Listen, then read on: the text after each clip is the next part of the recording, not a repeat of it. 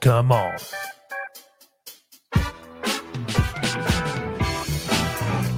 Yeah. All right.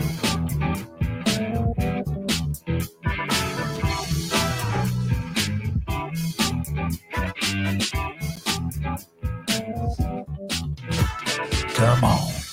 Ladies and gentlemen, welcome to the podcast, HR Cartel Podcast. I'm your host, Tim Dive.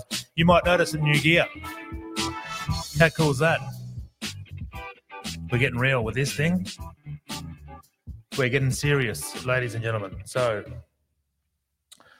I think we've spoken enough about IR for a little while. I might give an IR update later on with this one, but um, I thought we're recording this middle of the year. It's um, it's pretty much end of financial year, and this is about the time that companies, employers start to really question things about how they went the last 12 months or so.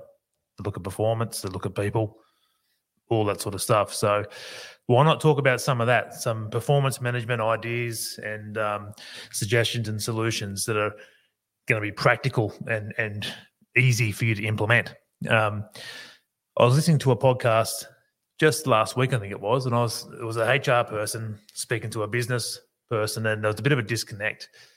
And one thing they were talking about was high performers and low performers and what affects performance in your business with respect to high performers. There was one thing I agreed with um, in that conversation where they said um, essentially the highest performance standards in your business are really um, limited or decided by the lowest performers in your team.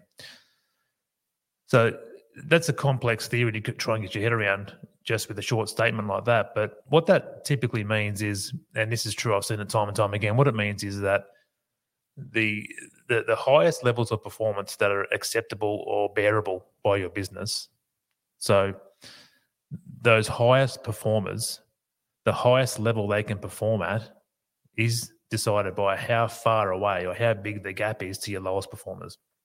Because if you've got people pushing high performance and performing really well and, and essentially looking so much better than everyone else, it breaks things, right? It, if they get too far away from the bottom of the pack, that performance um, standard gets too stretched and it becomes uh, a problem to manage.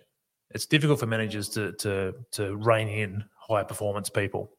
Um, and so what would tend to happen is they'll they'll exit the business, they'll leave, or they'll get so frustrated and and and burn relationships internally and that sort of thing. So it gets really difficult to handle your highest performers sometimes, and that's a bit of a weird a weird um, perspective on it, but it's it's it's reality. It does happen, and so h- how do you address that? How do you raise performance? Because what most managers would do, especially the, the more you know unsophisticated managers who aren't developed and have you know a history of management training and that sort of stuff, and you know people development training what they would do is t- they tend to spend most of their their time working with the high performers because they get results, they get the good stuff. It's easier to work with them. It's easier to be understood. You say jump, they say how high, they go ahead and they, and they get it done. Right? They're the easier ones to work with. But leaving those lowest performers behind end up stretching that performance metric, like I mentioned, and they and, and, it, and it breaks, causes cracks and that sort of thing. And and they the manager left managers are left usually scratching their head, wondering why and what went wrong. So, how do you deal with this? Well, one thing I'd always have done um, with my clients, and around this time of the year, but also when I first start working with them, this is something that I that I usually do as well. Um, we, we do a very very quick check, and we want what we're trying to do is we want to identify the bottom ten percent of your of your people. Now, if you're a small business with less than ten people, that's great. That's awesome. Okay, this this method will work for any size company. But let's just talk about the smaller ones. If you've got less than 10 people, that exercise you do is going to identify one person. So that's great, right? And what you would do is you do this quarterly. You know, you, you, consistently identify your bottom 10%. In, in a team of less than 10 or 10, you've got one person. One person a quarter will be identified as that one that's operating a little bit lower. And the smaller your team, the easier this is to, to, to execute, right? The larger your team, you're going to have more managers to, to help you out. But um, let's let's look at this. So what we're going to do, we'll we'll run a score, um, and this this is the this isn't always um, the exact same matrix that I use for every business, but typically what I'll do is it's a, it's it's there's two factors I want to assess at least. They are a person's reliability and a person's um, performance. So, um, you know, it, it's essentially reliability means that you can trust them. Um, you know, they're, they're, they're always there. Um, if you can say what you need done, you can walk away feeling as if there's trust there and you're going to get it done. You're going to get the result you need, or at least close to it. And that's what I mean by reliability. Okay. Um, and performance performance is deter- determined by the manager, uh, essentially. You know, the, good performance means different things in different businesses. So let's look at those two scores. Um, sometimes, so looking at that, you've got a list, in, just a spreadsheet, like a, a, simple spreadsheet with a list of all the employees' names. You've got two columns with a drop down of one to five, score on each one, and one is reliability, and the other is performance. That's what we're, we're talking about. I often also, depending on the business, will add two extra columns, and they might be um, past uh, performance and potential performance. If that's relevant, we'll add that in. Um, and it's really up to you to, to determine if that's relevant or not. But all those columns, so you're either going to have a maximum score of 10 or a maximum score of 20. And it's a one to five drop down for each of those columns, right? And it's a it's a very simple task. It'll take you one minute to do it. If you've got um, you know hundreds of of, of, empl- of, employees, and let's get your managers to do this and, and break it down a bit more. But um, it's a simple thing you do once a year, once a quarter, whatever, whenever you want to do it. Um, but this simple scoring system will tell you who your bottom 10% of the people are. This isn't performance management. This is not a performance management system. It's just a, it's a check, right? It's a it's a sense check on your workforce, and what it's going to tell you is who your bottom ten percent is. Now, what you do for the next three months is you work with those bottom ten percent, and you you get them up to speed, you get them performing better, or you get them out of the business. Now that might sound cold. It might sound a bit bit hard and, and harsh and that sort of thing. But you know what? If um, uh, if you're focused on performance, uh, and I guarantee you that most businesses out there are going to have to really focus on performance, especially with the way the market is right now. With inflation, people will stop spending soon. Um, that's going to have a, a, an effect. It's already difficult to get good people. Um, now, the, the people that you that you have right now, um, you really need to maximize what you're getting out of them um, and also retain them, right? So, um, getting rid of your 10%, your, your bottom performing 10%, isn't necessarily a bad thing. It actually increases your, your performance of your team. That anchor or that that dead weight that your team is dragging through will be let go. All right. So it might sound harsh, but it's not really that harsh because in, in the big the bigger picture, you're talking about a, a well performing team or a well performing organization, right? So um, th- that's what you want to do. With high performers, going back to this podcast I was listening to and why it made me really sit here and think about it a bit is because this person who was um, you know reasonably experienced in HR, their comments were, you know, if good performers witness and see poor performers surviving in companies and what and see what they do, the level of work they do, the level of quality, all that sort of stuff, the productivity, if they see that, then those high performers will sit there and think, "Oh, I can get away with that, so I'm, I'm just going to do that." Now, that's that's bullshit. That's not true, right? High performers don't think that way. Okay, now uh, high performers will never have those thoughts. So they'll either if if they're having those thoughts, I'll say this: if they're having those thoughts, you can guarantee that they're spending a couple of hours a day on seek.com.au refreshing that page and looking to get the hell out of there. Um, that's what they will be doing um, they don't sit there and go, well, I'm not going to be a high performer anymore. You know, they, they don't, they, they, often don't even know they're high performers. They just perform well. Right. Um, so yeah, don't, don't, don't buy into that. Don't buy into the thought or the idea that people are choosing to put to, to, to work poorly if they're high performers. You know, certainly people do choose that sometimes, you know, we, I think we've all seen that. And I've got, an, I've got an effect for those guys. How do you like that? Poor performance.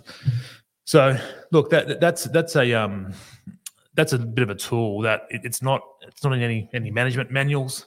It's not going to be in an HR textbook, nothing like that.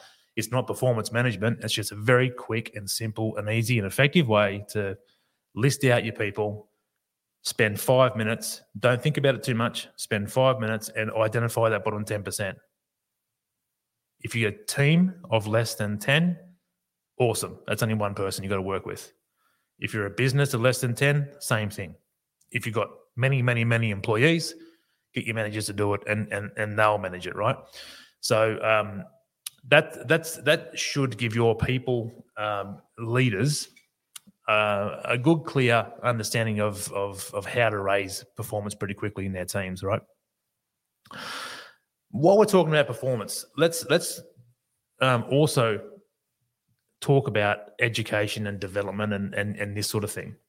Um, the reason why I wanted to talk about this is because you know the Fair Work Commission's been in the um, in the media a lot lately, and there's a lot of workplace law changes and that sort of thing. But a couple of years back, I was uh, at the uh, National Industrial Relations Conference down in the Barossa Valley, and and uh, the president of the Fair Work Commission at that time, Iain Ross, spoke, and he he mentioned um, a, f- a few things about the future of businesses, and we're starting to see that come to fruition now. And the two things that stuck with me back then was um, how employers will approach education and development and all that sort of stuff, and also how they'll assess themselves in terms of compliance and, and performance. Um, I was I, I liked hearing a Fair Work Commission president speak about those things because it it, it, it took it got away it got out of the out of the uh, the, the muck of right and wrong battles and compliance and you know bare minimums and safety nets and this sort of stuff. It got out, out of that area, and it started to look at um, you know re- realistic solutions and forward-thinking solutions that employers can adopt early to uh, to get more out of their people. And something that, that the Fair Work Commission would rarely speak about. Um, so that stuck with me a bit. So let's talk about that education in in in um, for, for, for professionals, right? People and technology far uh, exceed or cha- that they change far rapidly than the education system does. There's absolutely no doubt about that. Education system is a slow old beast. It's it's probably never going to catch up to people ever again. Um, you know, all you got to do is look at anything that's touched by technology um, will, you know, outdate a course or a degree three four times a year. Um, know, a marketing degree is a, is a, perfect example of. I use marketing degrees as a um, as, as, a as a bit of a derogatory term sometimes, and I apologise for anyone in marketing listening to this, but you would know as, as well as anyone that um, you know Google Google AdWords courses that and, and how tos and YouTube tutorials and things like that will be far more beneficial and valuable than a, than a, a sixty thousand dollar marketing degree. Um, anyone disputes that, then, then they, they need their head read. Um, yeah, that's that is reaching most other sectors of the workforce now. Anything that technology touches will outstrip and out outgrow and outpace education every day of the week. Um, so, what's the answer to that? You know, I, am certainly, you know, I, I'm, I, I have, um, I'm an employer. I, um, when I recruited recently, I put very, very little um, concern or want or warrant around education. Um, it's just not relevant. Um, experience and time in a role is absolutely relevant, and also, you know, uh, if you if you do workshops and short courses and and and, and that sort of thing, that might be a day or two days or a week. Um, a short course that might take you a couple of months. Um, you're not necessarily getting any any university certificate for it, but what that does show is that you're you're at the forefront, right? There's people with MBAs and all sorts of things that they did a few years ago that did that didn't have, have done nothing ever since. Uh, are miserable in their jobs, and they've got that MBA just to just to show it for a bit of paper. But experience wise, they're lacking. They're, they're really lacking. Um, some of the best leaders I've ever worked with um, in all the sectors I've, I've had exposure to had no qualifications whatsoever time in role and time working with people and time in facing difficulties and challenges and and um, having to be creative to get around problems, uh, complex problems, and having having hands-on tools experience and background, fundamental knowledge of how things work in, in workplaces. They're the best leaders I've ever seen operate um, in, in my time. Um, certainly, uh, you know, degrees and things uh, in some instances needed, necessary, warranted, and and and mandatory, but um, usually not the case. And and I certainly don't don't um, encourage my my clients to focus on qualifications most of the time for people they're looking for. So, you know, workshops, um, short, sharp, um, uh, incremental education opportunities. They're the, they're the things that employers should be adopting, right? And they're the things that are going to set you apart. They're going to create an, an advantage over your your um, competitors. Absolutely, they are. Um, now, the question is, who's responsible for it? Who should pay for it? Um, it, it, it's a good question because my perspective on this is that it should be a, a two way street, right? So let's say that something is specifically related to a job, um, a, a, person's outcomes, their scope of work, that sort of thing. The company should probably pay for it up front. Um, but there should be some sort of training agreement where the the employee does um, agree to the fact that this is for their benefit. Yeah. Um, this value that that the employer is going to give them the opportunity to create within themselves will have some value to the business, which is why they're coming up with the upfront costs. Um, but it stays with the employee. Uh, the, the company will benefit for a period of time that that, that employee is still there, but that investment um, has to be to the benefit of the business. That employee should pay back the cost of that course or training should they leave within a year or two years? And you can figure figure out whatever works best for your business in that sense but you should have an agreement at least i think that if you if you train them and they develop and they get a course and qualifications or just more knowledge that's more valuable in the job market they've got to stay with you for at least one year. And if they leave within that one year period you're going to get a full refund of that of that um of that uh, that outlay that the company paid for. And if you then leave within 12 and, and 24 months let's say it's let's say they'll they'll pay you back fifty percent, right? So you you you you're providing the opportunity, you're paying for the courses, you're giving them the time to study and the time to roll out what they're learning and and finesse what they're learning, and that two year period, you, you're going to get some benefits out of that, some commercial benefits and some return on investment. That's fair enough. That's the way to do it, I think. Um, you know, no degrees. You know, look, that's a general statement to make, and it probably isn't accurate in in every case. But that's a bit of a uh, starting point for me. Is that you know if, if employees are coming to you and saying, "I want to do this degree, you should pay for it," uh, really, what benefit is a, is a degree going to going to give your business? Um, how long is it going to take to get the benefit out of that? What is it, fifty, sixty thousand dollars over four years that you're going to uh, invest? I mean, let's let's invest ten thousand over over two years and see what, what you get there, and, and um, that's probably going to be the, the, the better option, I think, to find those um, shorter, sharper courses and train your people that way and get some performance that way. What else? So that going back to that that um, Iain Ross talk again at the the, the um, ex Fair Work Commission president, he also spoke about scorecards, workplace and employer scorecards. Now, I don't know about this one because how the hell are you going to score yourself? I mean, the, every industry is so different and every workplace is so different. Every client base is different. Um, what determines good performance in your business is different. Compliance scorecards, no worries, but is that really worth anything? I mean, you know, all, all, you got to do is run, a compliance check on whatever HRIS system you're running, or or you Xero and and and, and do a check on it, and then if you're compliant, you pass the scorecard. There's there's no use, there's no value in doing that. So, um, you know, maybe the idea is maybe you can adopt the idea of a, of a scorecard where, um, you know, your business, if it's sophisticated enough, because not all businesses can do can do this, right? This strategic stuff and this. Um, uh, a lot of the things that we're talking about here now with, with respect to having a scorecard developed is really nice to have for a business, right? Um, but maybe what you can do is from a strategic session, and you can you can map out what the business is, what the culture is, what the values are, what the brand promise is, um, you know, what the what the the big vision for the employees are, and let's talk about 90, uh, 90 day uh, objectives, one year objectives, and two year objectives if you can if you can spend the time and you have the ability and the, the capability and the knowledge the know-how and the sophistication with your leadership team to, to sit down and produce a one page document like that of high value then create a scorecard against it. You know, do a little scorecard, do a little five or ten point scorecard, and and have your quarterly checks with your leaders and say, are you are you passing your scorecard? Show me how you're doing it. Um, you know, your, your leaders can then cascade those objectives and things down to their their people. We do that sort of stuff all the time with our clients, and um, it's not hard to do. It's it's quite, actually quite a simple thing to do.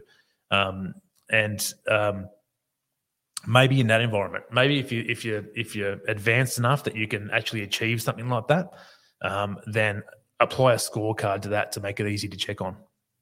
That might be a good idea. So Justice, uh, sorry, President, uh, ex-president Iain Ross, he had some good some good ideas there. I think um, education and scorecards relates to performance as well, right? Keeping on the theme of performance, right? So we've got so far we've spoken about, uh, you know, it's middle of the year. It's time to check how well you went. At the same time, let's do this little spreadsheet, this little little four column or two column check, and let's see and score exactly how our people were. Let's identify the bottom ten percent and get them out of here or get them up in a in you know out of that bottom ten. That's the first thing.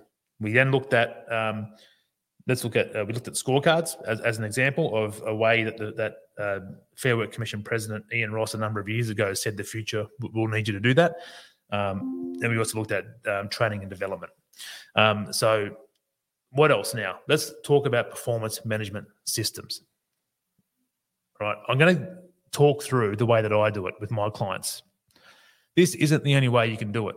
Um, I think it's the best way to do it, and I'll, I'll talk about where I've um, drawn from, which resources I've drawn from with respect to this sort of stuff. But um, there's uh, there's there's a book, and it's going to annoy the hell out of me now because I can't remember the author's name. It's probably going to come to me at some point, and I'll I'll mention his name then.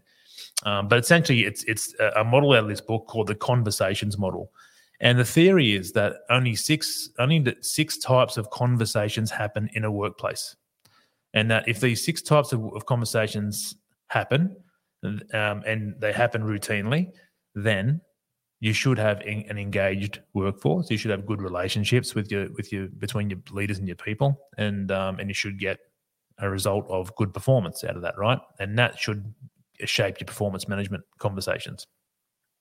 So, do I agree with that? Yes and no. And the reason why I say yes is because it's very important to speak to people in your workplace about what interests them it's very important that they feel heard, they feel seen, and yeah, they're, they're human beings, right? If if I myself am in a relationship, in a um, a company, uh, any type of engagement, and I feel like I'm just sitting there collecting dust and I'm being used to do my thing, and that's it. Um, I'm not genuinely being valued. I'm not genuinely being listened to. Um, I'm out of there, right? That's that's not going to last long. Everybody has the same emotions and the same connections to that sort of thing. We're all human. It's important, right? That is important, but it's a one-way street. This is this is what this is the problem with the HR profession, in in my view. Ninety percent, you know, anecdotally, I'm going to say it, but ninety percent of people in HR are soft, and they focus on the the you know let's call it people and culture. Um, I hate that term.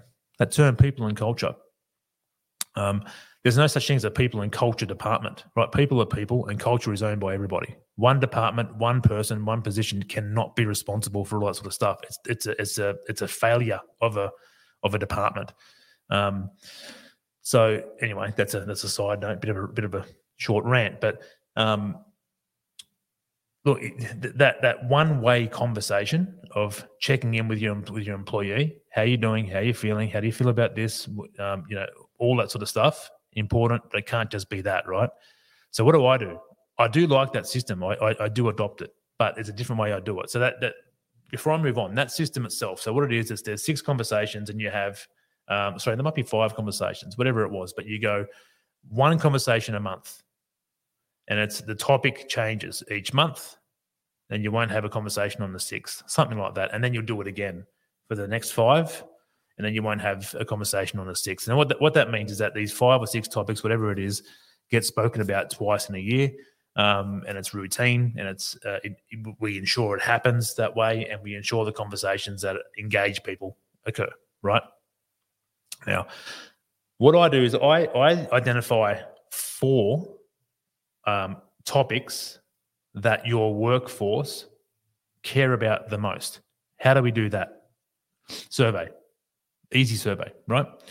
It's, a, it's an employee feedback survey or employee engagement survey. Call it whatever you want to call it. But the, the way I the, the, questions I ask about it, that they're specific to the way my that, that, I do it. So I'll send this survey out to your workforce, and that will tell me a whole range of information. And the analysis that I can do to it, I can get the top, you know, the top five to ten things that your workplace actually cares about. Um, and of those, there's a top four. Okay, so we run that survey. We've got our top four. We've set those things aside. They might be um, uh, workplace flexibility.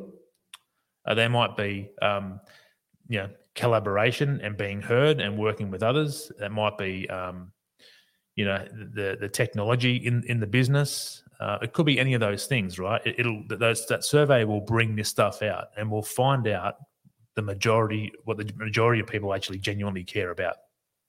Set those aside. Now, um, what we want to do is like I mentioned before, that one page strategy, we want to do a similar document. Like, so we want to produce a one page strategy for the business that tells us, um, again, the, the values of the business, the promises of the business, um, the the vision, and you know the the one year uh, goal, the two year goal, all that sort of stuff, and we can cascade that down in, that into ninety day blocks. If you want to achieve X, Y, and Z in one year, well, then you have to achieve a, B, and C in the next 90 days, right? It's a pretty simple way to cascade those things back. So we reverse engineer. Now, that one page plan uh, that tells us what we're chasing in one year, that tells us what the business has to focus on, right, to achieve that thing. So, what that does now, it gives us a, a, an extra element to bring into the performance management system. So let's let's re now. Let's let's stop there and let's bring this all together. Imagine you got 12 months in a year. Month one, January, just for example. It doesn't have to be January, but let's say once month one is January. We do this strategic plan document, right? It's a 90 day plan. The managers have meetings with their staff. They explain to their staff exactly what their 90 day objectives are, the performance metrics, and, and what success looks like for the next 90 days. That's all about the company company setting its, setting its standards, setting its needs, and communicating cascaded objectives to individuals. Right? That's set in stone. We're going to meet again in, in three months at the end of the 90 days. Right? Now, month two, month two, we're going to talk about one of the four main things that these people all care about. We're going to have a conversation about that in month two. We're going to get them together, Give us your thoughts on this. Give us your feedback. How are you feeling about it? Are we doing a good job with it? Um, what can we do better? You know, whatever the topic is, that's what you're talking about. Month three, you're doing the same thing. You're getting the second of the four items that they all care about. And you're going to talk about that. Tell us how we're doing. Tell us how you feel about it. Have you been heard? Have you contributed? Do you want to contribute more? How are we performing with it? Get their feedback. Take take their notes. They, so what we've done now, we've got We've set the strategic priorities. We've given them the objectives, the commercial outcomes they have to produce. Now we're making. Now we're checking in with them for two months. Month four, we're re- we're revising those first ninety days in the strategic plan. The, the conversation month four is: How did you go the last ninety days? Did you achieve these metrics? Did you achieve what the company needed you to, achieve? If no, was there market influences? Was did COVID 3.0 hit? Um, or was there um, technology issues? Was there tool issues? Was you know, or is it your issue? Are you are you struggling to perform? Is you know what do you need more training? Do you, that sort of stuff? That's the conversation, right? And then it starts again. But then month five and six, you're using item number three and four of what they care about, and you're talking about those things then. And then you repeat that circle, that that um, that cycle. So again, four times a year, you're having a strategic conversation that aligns people to what the company needs them to, to produce, to perform. Um, what that also allows you to do is that once a quarter, you can pivot. Let's say the let's say the um, the strategic plan you developed in January, market influences hit, inflation hits, there's a recession, there's this, there's that, there's this big new player comes to town and wipes out half half the market, whatever it is. You're not waiting another year to try and react to that or identify that and respond to that. You're waiting three months, right? And in the in the th- after three months, you, you're having your frontline people tell you why they could or why they couldn't achieve what the what the objectives were. You're getting frontline feedback every quarter, and you can change your plan and pivot should you should you need to, or you can ramp up and just go, you know, all guns blazing um, as you plan to. So that's performance management in my view. It's a two-way street. It can't all be about people. It can't all be about what they want, what they what makes them feel good. You know, it can't be about um, ping pong tables and and and free fruit and free muffins and and um, and all sort of stuff. That shit does not get you performance, right? It gets you it gets you uh, it gets you nothing, really.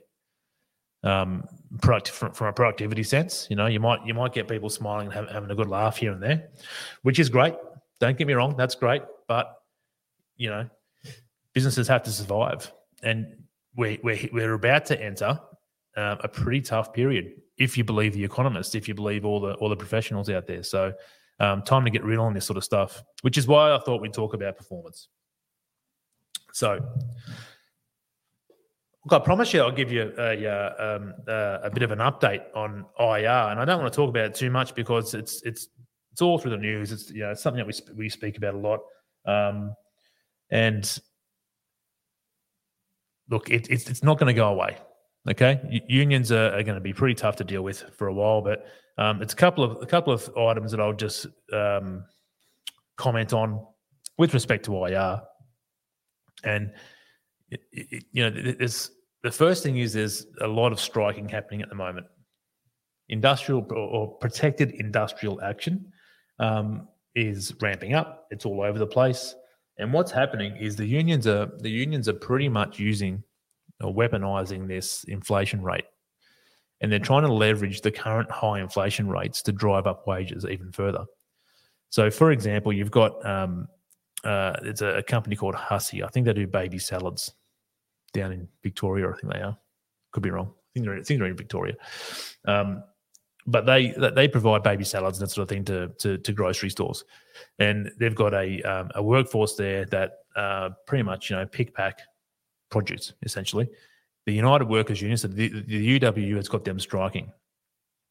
Okay, and and and they're not striking because they're not getting pay increases. Hussey is the the employer, and what what they've done is they've um, rounded up the Fair Work Commission's minimum wage increase, well, the minimum award wage increase, which was 5.75%, they've actually rounded it up to 6% and they've given that to the, to the workforce. The UWU is not happy. They want more, right? Um, and they're, they, they're getting the workers to strike. And what they want is inflation matching uh, wage increases. And that's uniform. All unions are pushing for it, all sectors. You've got um, a range, a range of um, uh, workforces striking and and you know tier one operators even agreeing in their enterprise agreements uh, right now to to inf- to CPI um, current CPI rate increases, you know seven point eight percent wage increases, something like that. And and you got to you got to remember these are these are people who are already earning way way above the minimums, right? Um, so they're already way in, in excess of all that, and they're demanding seven and eight percent pay increases. In some cases, even more. And I won't say the sources that tell me this sort of stuff, but I do have a network in HR, people who work in HR that I've connected to. I've been doing this for a long time, so I know people all over the country, and um, you know, there, there's there's demands of you know 15, 20 percent increases happening. So, um, and that's that's union driven. So, um, expect more strikes. Seven point eight percent is is what is kind of their bottom. It seems to be their bottom line. Um, so that's all happening. Um, a, a, another interesting IR update for you is Virgin. Uh, well, they appear to be the first employer to put a negotiation dispute into the commission for the commission to make uh, determinations on it. This is new laws. It's coming into play 6th of June this year, 2023. So it's only 24 days old, this law, that the Commission can now come in and make, make determinations where um, negotiations have been protracted and it's at least gone to conciliation. I think the I think Virgin's gone to conciliation with their engineers maybe eight nine times, and it's still got it's going nowhere. Right, um, the the the negotiation stalled, it's stifled, it's just it's not going anywhere. Um, so interestingly, you know, again, um, it's uh, it, it's uh, probably about inflation uh, matched wage increases in the agreements. Um, yeah, an interesting comment that uh, the commissioner has made in the the Virgin the Virgin case, right? Um, commissioner Paul Schneider. Now, this guy is from, I believe, he's from the resources sector, so he's not he's not a union side commissioner at all. Um, he's uh, an ex employer sort of lobbyist, um, and he's made a comment in uh, Virgin's application to have him suspend protected industrial action while they try and resolve this issue because you know, Virgin's saying that this is affecting customers and it's affecting um, you know commerciality and, and, their costs and all that sort of stuff. But um, so in, in Virgin's application to have the commission suspend protected industrial action, which has been ongoing, um, the, the response from Commissioner Paul Schneider is that suspension is inappropriate. Um, and that's the, the, the, striking or the protected industrial action um, is, you know, as it is intended, um, one of the few remaining methods for the, for the members of the union to push their agenda, to push themselves forward in, in, in the negotiation. So I find that really, um, or, you know, essentially he's saying to improve their position in bargaining, they should be allowed to continue striking. Um, you know, I, geez, that's rough, isn't it? You know, this has been going on for a couple of years for this company. Um, they've applied under new laws for the that, that the commission ha- has now. Well, it's the commission's power now that they can now uh, hear from parties that um, are saying we need help.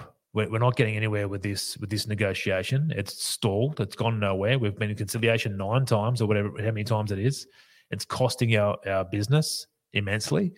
Our customers are being affected. Commercial airlines are being affected. Um, can you please help us? And the commissioner says no. Um, th- that's just that's pretty weird, right?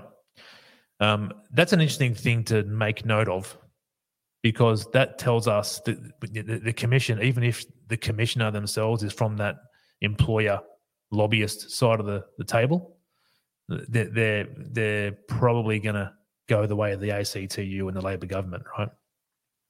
And um, and and support industrial action. Um, so that's that, that's a bit of a weird one. For that one, I say this: Bear with me. I'll, I'll get better at this new uh, this new gear, this new equipment I got, and I won't annoy you too much with sounds. But look, that, that's um that, that might wrap it up. Um, you know, performance right now, on a, bit of an ending note. Um, performance management is probably more important right now than it has been in a number of years. What we've seen over the last few years is companies bending over backwards to make culture and environment in workplaces you know, soft and cuddly and warm and friendly. Table tennis tables, free food, muffins, free fruit, um, flexible working, all this sort of stuff. Bending over backwards to help um, retain people and make people happy. Did they get happy? Nah. Didn't work, right? Um, COVID then hit. People were forced to work from home.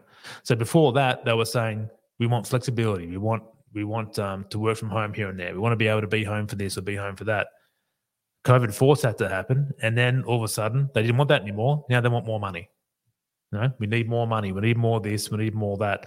Hang on, we don't want to come to the office at all now. Um, you know, bending over. I think the, the point I want to make is is is bending over backwards to appease the wants of people is fleeting. People don't know what they want. They just don't, right? I, I'm a firm believer in that employers should have um, the most flexible workplaces while that still protects their productivity. And that's up to them to decide. Um, employees can choose to work there or not. Um, employers should decide what good performance looks like and reward it in the way it looks like, and employees can like that or not.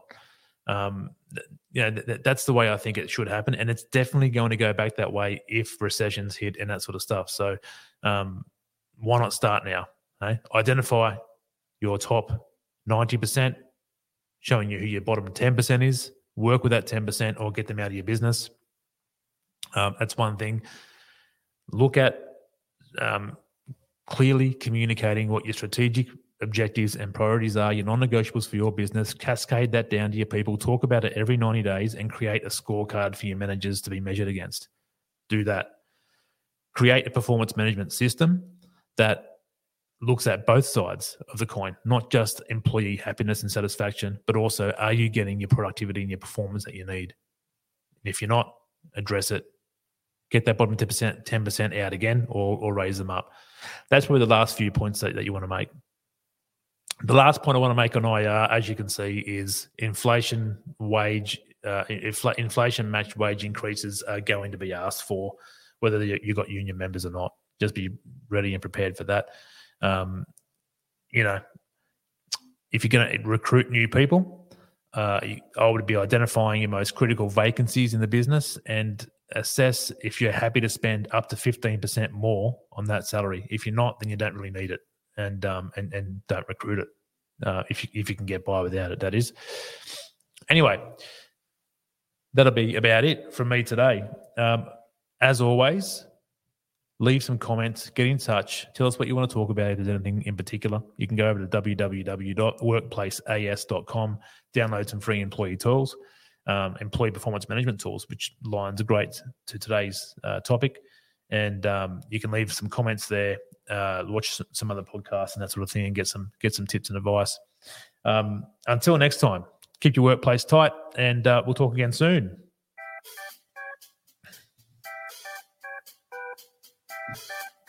See you later.